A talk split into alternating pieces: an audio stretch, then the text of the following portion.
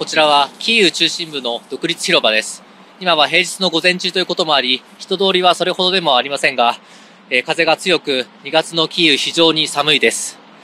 これは1年前にここで撮影された映像です。ロシア軍との戦闘で死亡した軍人を悼み、多くのウクライナ国旗が立てられています。そして、これが現在の映像です。増え続ける旗が戦線の膠着が伝えられる中でも、日々命が失われる現実を伝えています。今回私たちは首都の防空を担う軍の迎撃部隊を取材しました。ウクライナ軍は東部の拠点が奪われるなど弾薬不足による苦戦が続いていますが、ここでも不足は起きているといいます。さらに、ウクライナ側の兵士不足は深刻です。議会には追加の動員を可能にする法案が提出されていますが、審議は遅れています。はい。まあ、あのそうなりますと、ウクライナの皆さんに沿線気分が広がって、気持ちに変化が出てきた状況があるんでしょうか？そうですね。先日ここで取材した女性は、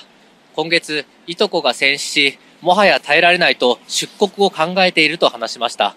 2年が経ち、こうした声が出てきているのも事実です。一方で、世論調査で必要な限り戦争に耐える覚悟があると答えた人は7割を超え、実際に多くの人から国を守るために戦い続ける必要があるとの声を聞きました。多くの人々の抵抗の意志は固いままですが、次の反転攻勢の開始が来年になる可能性に政権幹部が言及するなど、侵攻を続けるロシアとの戦いは終わりが見えません。今日午後1時過ぎから皇居宮殿松野まで行われた祝賀の儀には、岸田総理大臣をはじめ三権の長ら93人が出席しました。64歳の誕生日を迎えた天皇陛下が皇后さまと共に祝賀を受け、陛下は皆さんからの丁重な祝意に深く感謝いたしますとお礼を伝え、国民の幸せと国の発展を願うとともに、皆様の健康を祈りますと述べられました。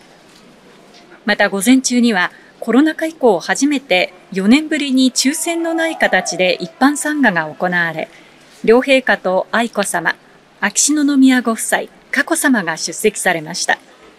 3回、合わせて1万3480人が皇居を訪れています。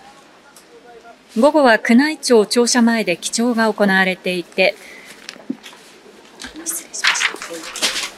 外国人観光客の姿も見られました。夕方、両陛下は仙洞御所を訪れ、上皇ご夫妻に誕生日の挨拶をされる予定です。道路上折り重なるように積み上がった車。消防隊員が救助に当たっているような様子も見られます。脱出したばかりなのか、車の上で携帯電話をかけて助けを呼ぶような男性の姿も。今日午前7時ごろ、江蘇州蘇州市の橋の上で、車100台以上が次々と衝突する事故が発生しました。この事故で乗用車の運転手ら9人が怪我をしました。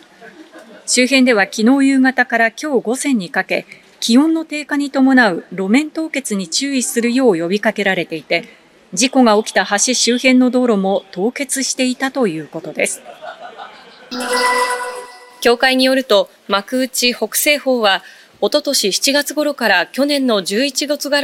11月頃までの間、弟弟子2人に対し、顔面への平手打ちやバーナー状にした炎を体に近づけるなど、日常的な暴力を行っていました。協会は、引退勧告の懲戒処分が相当と判断しましたが、北西方からはすでに引退届が提出されていて、今日受理をしました。また、師匠で元横綱白鵬の宮城野親方に対しては、委員から序列が最も下の年寄りへの2階級降格と報酬減額処分を決議。さらに、師匠としての素養、自覚が大きく欠如していると指摘。3月の春場所では、宮城野親方を師匠として残した上で、伊勢ヶ浜一門が師匠を代行し、部屋を監督。4月以降は一門預かりとし、師匠、親方としての指導、教育を行う方針を示しました。判決によりますと、北新地のクラブでママを務める女性は、2020年、志村けんさんが新型コロナに感染して亡くなった2日後、インターネット上の掲示板で、志村さんにコロナ移したのママだよなどといった複数の匿名の投稿によって名誉を傷つけられたと訴えていました。